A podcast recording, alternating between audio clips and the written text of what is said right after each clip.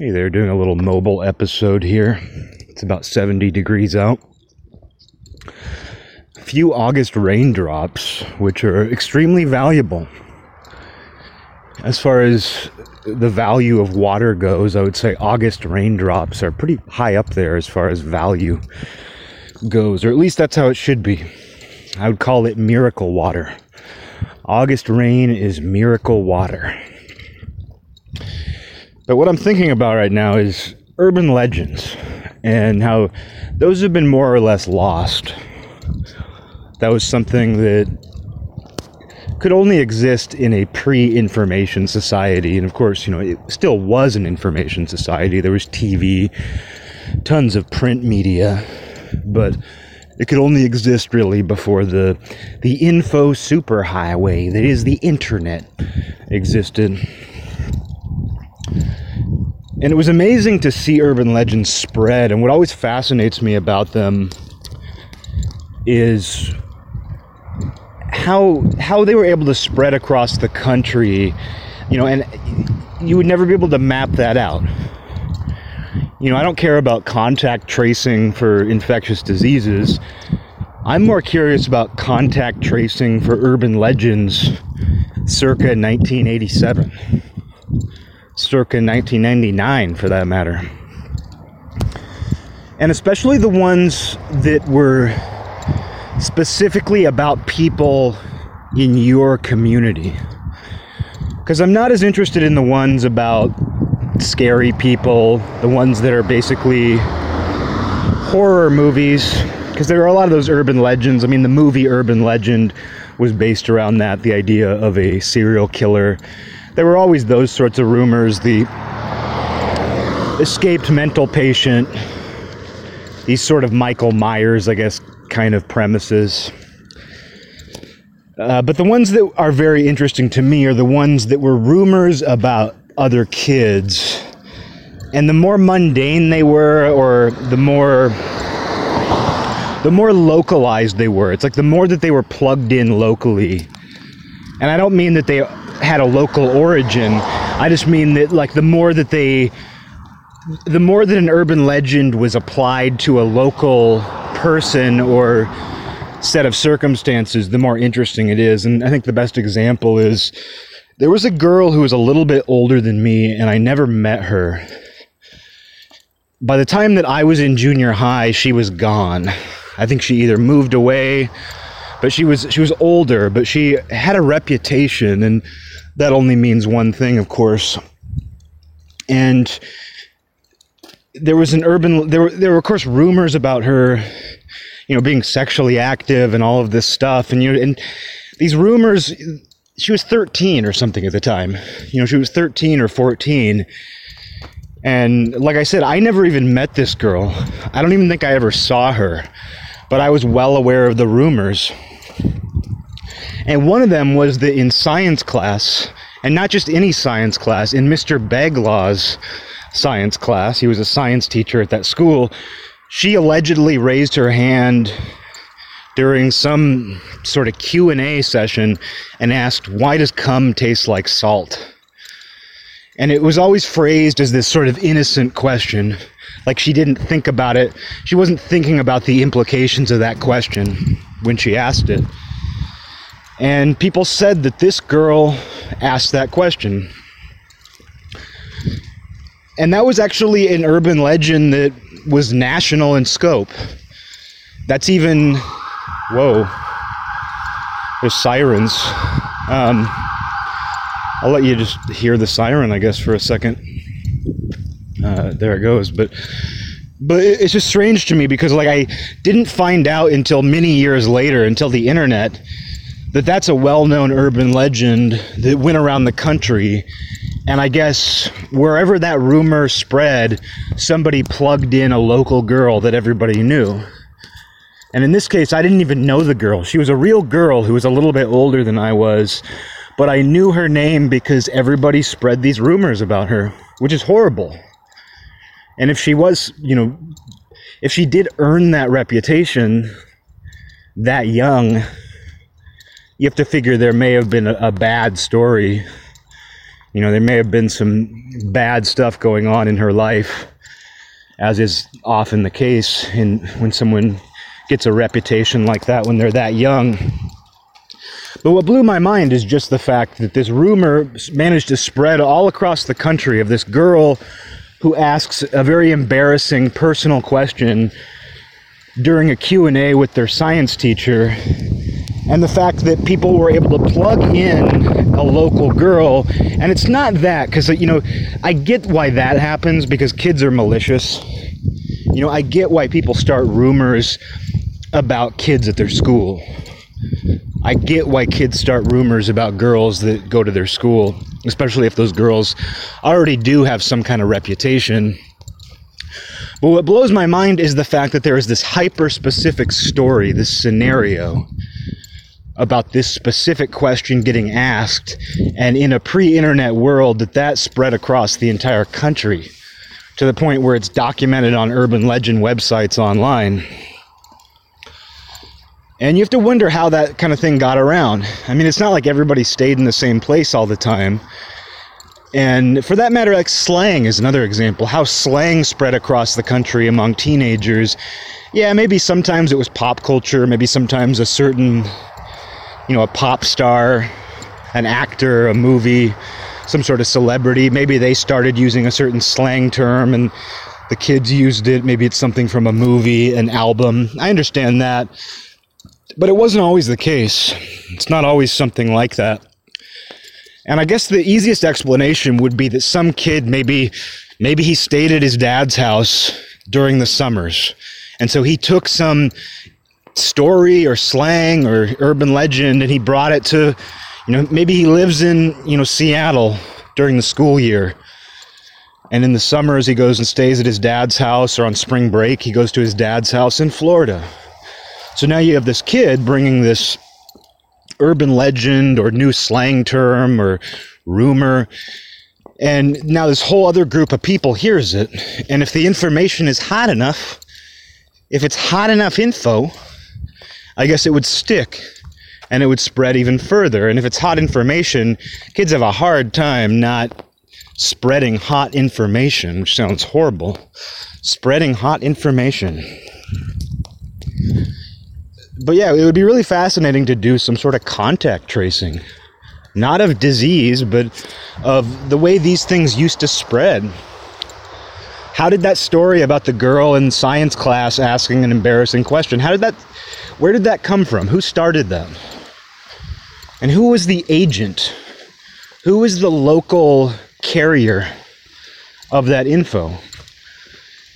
It's almost like a, having an an Avon sales lady. You know, who do you go to for the hot information? Who do you go to for Tupperware? You know, you go to the person who has the hot info. And with slang, you know, I know some slang was local and stayed local. When I was in junior high, when I was new to the internet, I had this internet friend who lived, I think, about 40 minutes outside of Pittsburgh. So, this sort of semi rural area, a small town outside of Pittsburgh. And I had no concept of Pittsburgh, I still don't. I know that it's, despite being in Pennsylvania, it's more of a Midwest city than a East Coast city. That's about all I know. Uh, but anyway, this this online friend of mine, uh, one day he asked me, he was he said, "Do people say Dees where you live?" There was no other context. It was just one day he messaged me, and that was the only question. He said, "Do people say Dees where you live?" D E C E, and I had no idea what he was talking about. I had no idea what the context was. I said, "What do you mean?" what are you What are you asking me? Like they say "dees" for what? And he was like, "As in cool." Do people say "dees"? As, you know, basically as a substitute for cool? Like that's "dees." And he said it's short for decent. And I, I just thought to myself, that's the dumbest thing I've ever heard. That's the dumbest thing. That's a, that's the dumbest synonym for cool I've ever heard. At that at that moment, that's how I felt. I was just like, "Dece." People shorten decent to say that something is dece, and maybe that has more history than I know about. At that point, living in suburban Seattle, I had never heard a single soul in person, in a movie, on TV. I, I'd never read it. I had never heard of Dees. But it blew my mind because I thought, wow, you know, they have this term they use in small towns, small town, western Pennsylvania, Dees. That's that's hella Dees, man. But that one never spread. And I, I, you know, it's not too hard to imagine why. But you know, I've, I've told this story three times recently. But the one about the seeing the Latino kid in maybe Target playing the Nintendo 64 station and just kind of muttering to himself, "That's that's tight. That's tight." And I had never heard that before. I was probably in fifth grade. It was probably like '97 or something, and it, how I was like, "Whoa! I've never heard somebody say that before." I've never heard somebody refer to something cool as tight, and it, it was just funny to me though, because you know it, it took about a year or two in the same region. It took about a year or two in the same geographic region for that to spread to kids that I knew, kids that I was going to school with. And it's interesting that it took so long. You know, it's interesting to me that it took that long for tight to spread, that I heard it from some random kid who had some, you know, cultural difference. You know, he had a, he had a bit of an accent.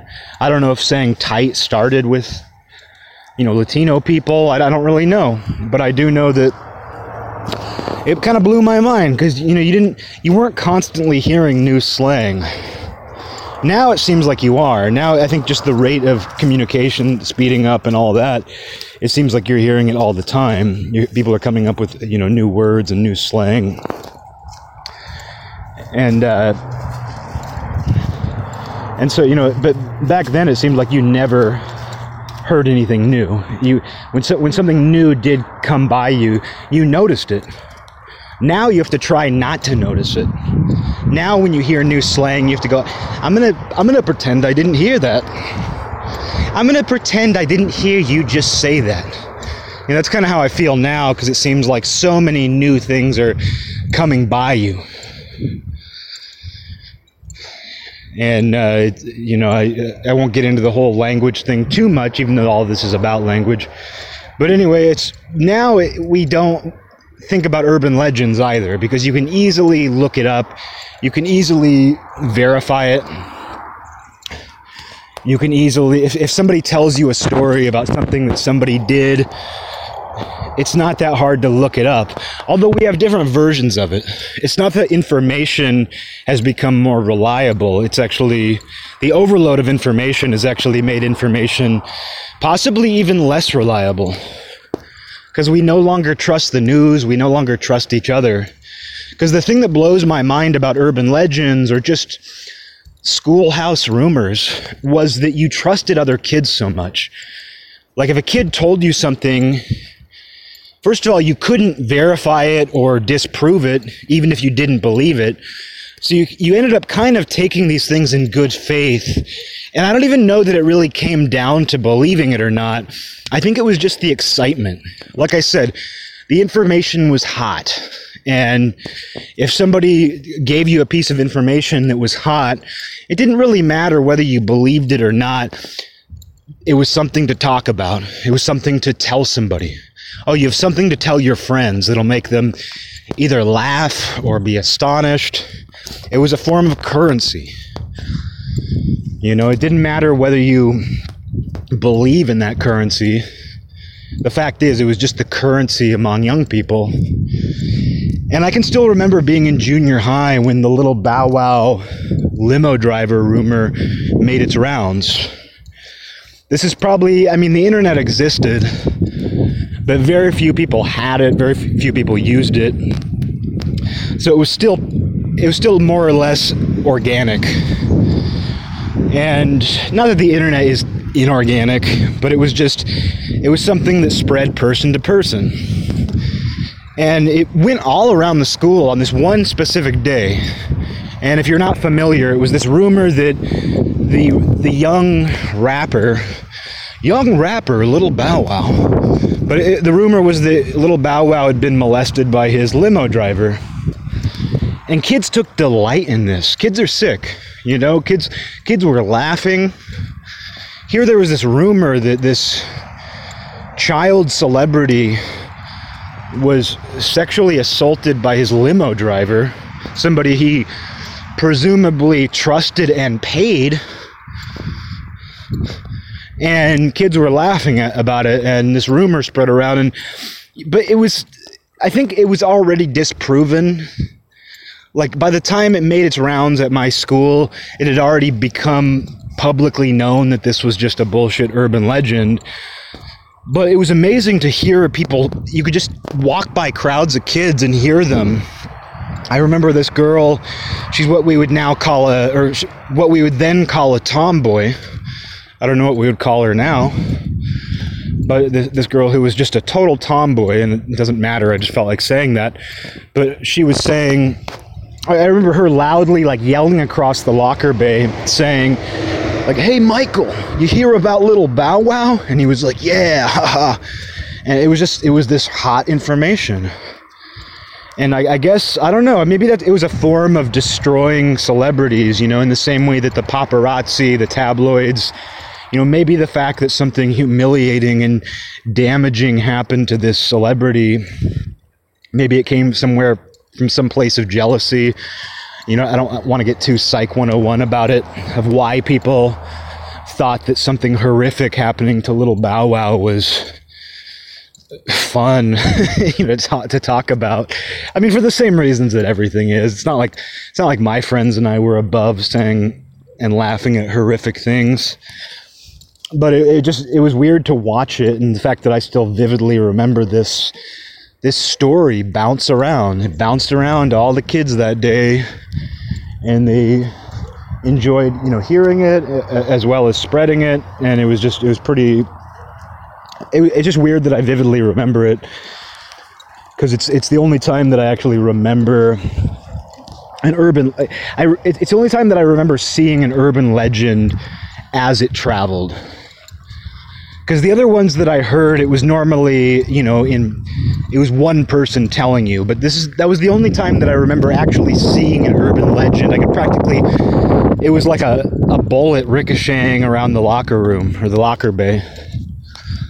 Not the locker room. There's a difference between the locker bay and the locker room. Um, but uh, yeah, just the way these things traveled, and I guess it was as simple as some kid who maybe he took his vacation to the Jersey Shore. And he met some new kids on the boardwalk. And they told him that, you know, Marilyn Manson had his ribs removed so he could suck his own teeth. I don't, whatever it is. You know, that was one that I heard. And I actually remember where I heard that one. And maybe it does sort of play into the idea of the kid moving or the kid traveling. Because there was this guy he was a year older than my sister so he was eight years older than i was and he had lived in my neighborhood for many years and our families became very close. Like my dad grew up with his mom and they were like family to us and they moved maybe about an hour away from my hometown and we would occasionally go visit them. And so he was quite a bit older and he uh, he they had a big trampoline. You know, I know this is an unimportant detail, but they had a big trampoline. And so I was jumping on the trampoline, and my sister and this guy, his name was Owen. Owen. They were talking about just teenage stuff. They were teenagers. I was a little kid. I was, oh, yeah, they were talking about smoking pot. They were talking about rock music. You know, they were talking about all these things. And then Owen, he goes, Did you hear about Marilyn Manson? Hear him talking to my sister, and he was like, "Yeah, he had his uh, floating ribs removed, so he could uh, suck his own." And uh, he said the word that I'm not saying. That I'm, uh, out of all the things that I I say, I'm not saying it. Um, but uh, and I, I, heard that myself, and of course, like Marilyn Manson was enough of a you know, at that point, I mean, I was a little kid. Not little, little, but I mean, it was around the time that Marilyn Manson's first big album came out. His, around the time that his Sweet Dreams cover was big. I think it was around that general time. It was pretty early in his, you know, career as far as fame goes, at least. And uh, I remember hearing that said. I remember hearing that rumor make its rounds. And my sister was told that while we were visiting a family friend an hour away. And so you can see where these things did travel. You know, as kids traveled, the rumors traveled, the urban legends traveled. And those ones make a little more sense to me because they do involve celebrities, especially if they involve some weird thing that a celebrity did or some weird fact that turns out it wasn't a fact. Because what all this stuff plays into is even though we don't have urban legends anymore because you can Google everything the second you hear it, you know, you can immediately look it up and, and figure out whether Marilyn Manson did do this. Because if he did, it will be on TMZ or it will be somewhere, it'll be on social media, it'll be somewhere like that. And so we don't have that. It doesn't it doesn't work in the same way. And I hesitate to even use this phrase, but now we do have this whole fake news thing. And that's sort of a way of saying something is an urban legend. You know, what people refer to as fake news is very similar to the idea of an urban legend. And you can see where rumors also get started and deliberate distortions of reality spread across social media. You can see where hoaxes happen, and initially it will spread like wildfire, and it'll be like, Did you hear that this happened? Did you hear that this happened to this guy? And there's even news articles about it. There will be news articles that say, So this happened to such and such, or so and so claims this happened to him. And all you have to do is wait a few days and then it gets revealed as a hoax. But in the interim, in that period between the initial news, quote unquote news, and the results of the investigation, it's pretty much an urban legend that's spreading like wildfire, although it's spreading it's spreading under you know it's spreading under the light of day because it's like something people are posting and that you're reading about and so it's even more insidious in a way. Because an urban legend was something that kids kind of sometimes spread quietly to each other. Like, hey, did you hear? Hey, did you hear? You know, something that kids spread directly, whereas now these new urban legends are something that get kind of there's there's a, a bulletin board that everybody has access to, and I don't mean a bulletin board as in a online message board, although that's pretty much what social media is. But it's just sort of strange how we have these new versions of this, and then of course the news is less reputable than ever, or at least they're not hiding it because you know I don't know that the news was ever truly. You know, I think the news has always distorted things. I think the news has always had a narrative, and I, I think there's wind. My wind special effects. What you're hearing is not actual wind. It's it's me adding in wind after the fact, and that's not a dog either. It's me adding in a special effect of a dog. It's from my special effects library. My special effects library. Um, but uh now the news is heavily editorialized. You know, things are, are made to, you know, fit a certain narrative. Even the largest, you know, most general news corporations that we used to trust have become blatantly editorialized. And a lot of that is because, you know, independent journalists started, they started, you know, this sort of editorial form of journalism on blogs and on videos on YouTube. And it was expected that it would be editorialized because it's an individual giving their take as well as covering events. And so it's not bad that these independent journalists were doing that because it was just all part of the it was all just part of what they were doing. And but that became very popular. In some ways that became more popular than the news to have these sort of independent I mean, those people started getting hired by the news in some cases, but the news started to follow that model because the traditional newspaper format, the way that the news was presenting its stories, its articles online, they were behind. They were not hip. And so they wanted to make themselves more modern. And what do you do? You follow the people who are on the cutting edge, which are these independent journalists who have blogs and who have YouTube accounts or whatever else they have, whatever else they have. And they, they want to be on the cutting edge. You know, they want to be like these independent journalists who removed their floating ribs so they could suck their own. And so, what did the news corporations start doing? You know, what did Fox, what did CNN, what did MSNBC start doing? They started removing their floating ribs so they could, you know, uh, so they could suck their, you know, that's what they did, and that's what we have now. That's what we're left with. That's what we are left with. And uh, so, what we basically have are, you know, urban legends are much more common, but they're no longer these little rumors that spread around. Conspiracy theorists or uh, conspiracy theories have largely replaced urban legends at least in the adult world, and I'm not talking about the adult movie world, uh, you know, but conspiracy theories have, have replaced urban legends in adulthood. Adults spread conspiracy theories. They spread these heavily biased narratives and rumors. You know, it's like you'll hear about somebody, oh, some guy hanged himself and a whole group of people based on their political leaning will say well, it was the cops. It was the KKK who hanged him. And meanwhile, there's no proof for that. And we have a suicide note. And not to say that suicides don't get faked, but we see things like that where people deliberately distort or change information to fit their narrative.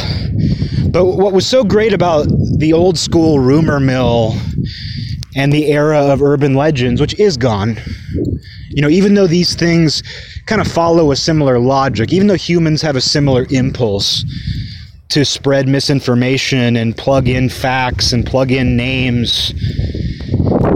It, it, the era of urban legends is gone because it was fun. And even though it could be malicious, even though they could spread a rumor about some girl in your school, and it turns out that every school across the country was spreading the same rumor, but they were playing Mad Libs and plugging in some local girl's name to make the story relevant to that school, you know, even though that was going on, and that is malicious and nasty, and you could definitely draw parallels between some of what's going on now in terms of, you know, fake news and this editorialized, narrative based journalism. You could definitely draw parallels between that. It's still different, and I think that era of urban legends, that era of, you know, just these sort of these hot pieces of information that kids carried around.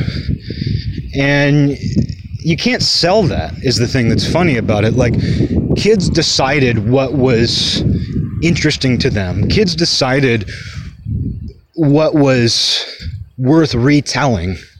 And the fact that something did make its rounds across the entire country, the fact that some silly rumor or silly anecdote could spread around. I mean, you can't buy that. People wish, companies wish they could buy that. It's what companies want when they try to do viral marketing campaigns. Uh, so that's what's so fascinating about it is it's just the pure raw interest. Kids wanted to talk about Marilyn Manson removing his ribs so he could suck his own. You know, that's what people wanted. That's what people wanted. They wanted to hear about Marilyn Manson sucking his own dick. They wanted to hear about. I said it. There we go. That's a good reason to end this episode. I said it. I said the word. Now you know I wasn't talking about his big toe.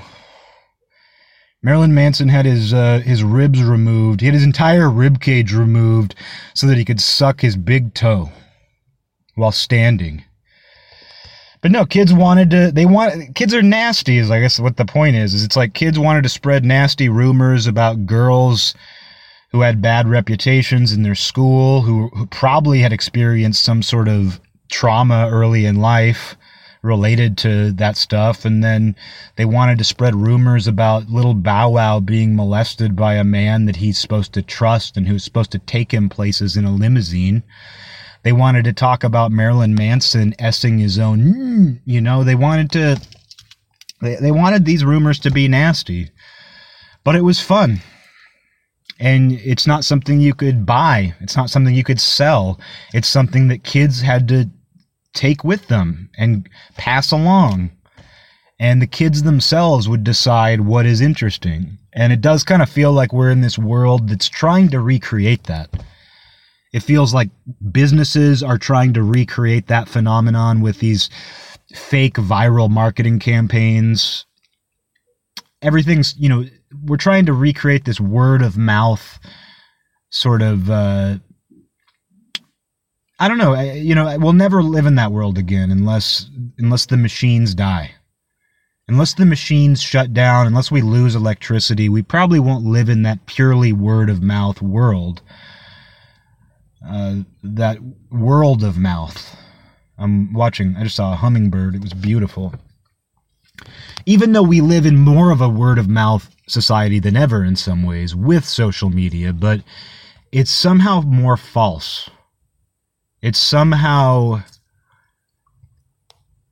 it it somehow seems artificial and not artificial because we're using phones and technology to communicate these rumors and this fake news and these attempts at viral marketing. It's not because of the devices that we're using. It seems to be the intentions.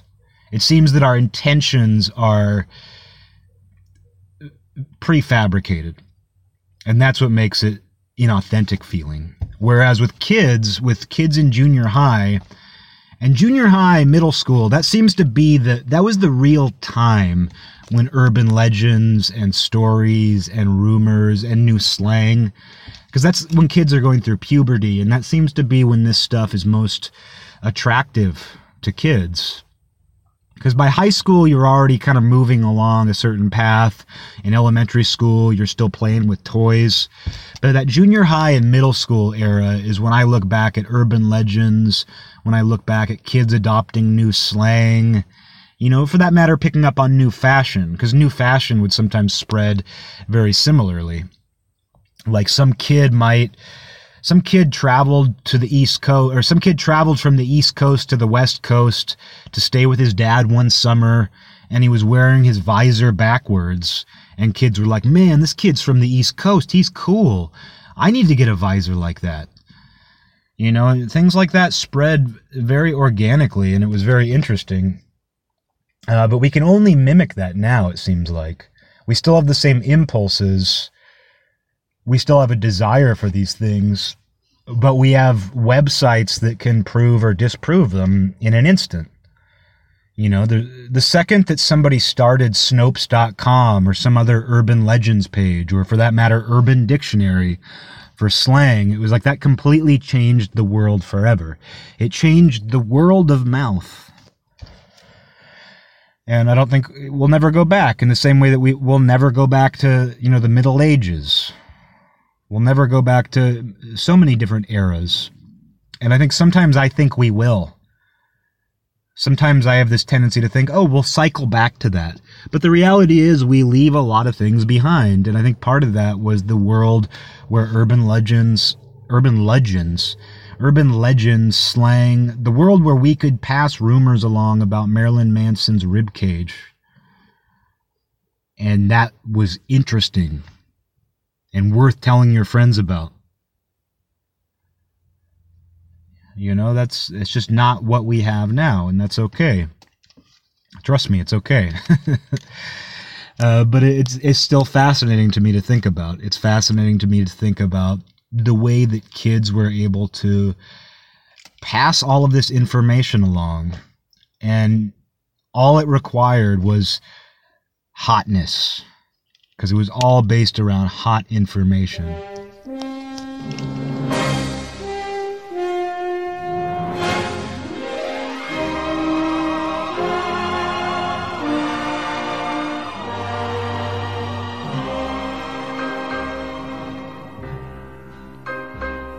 This land is mine. God gave this land to me this brave, this golden land to me. And when the morning sun reveals her hills and plains, I see a land where children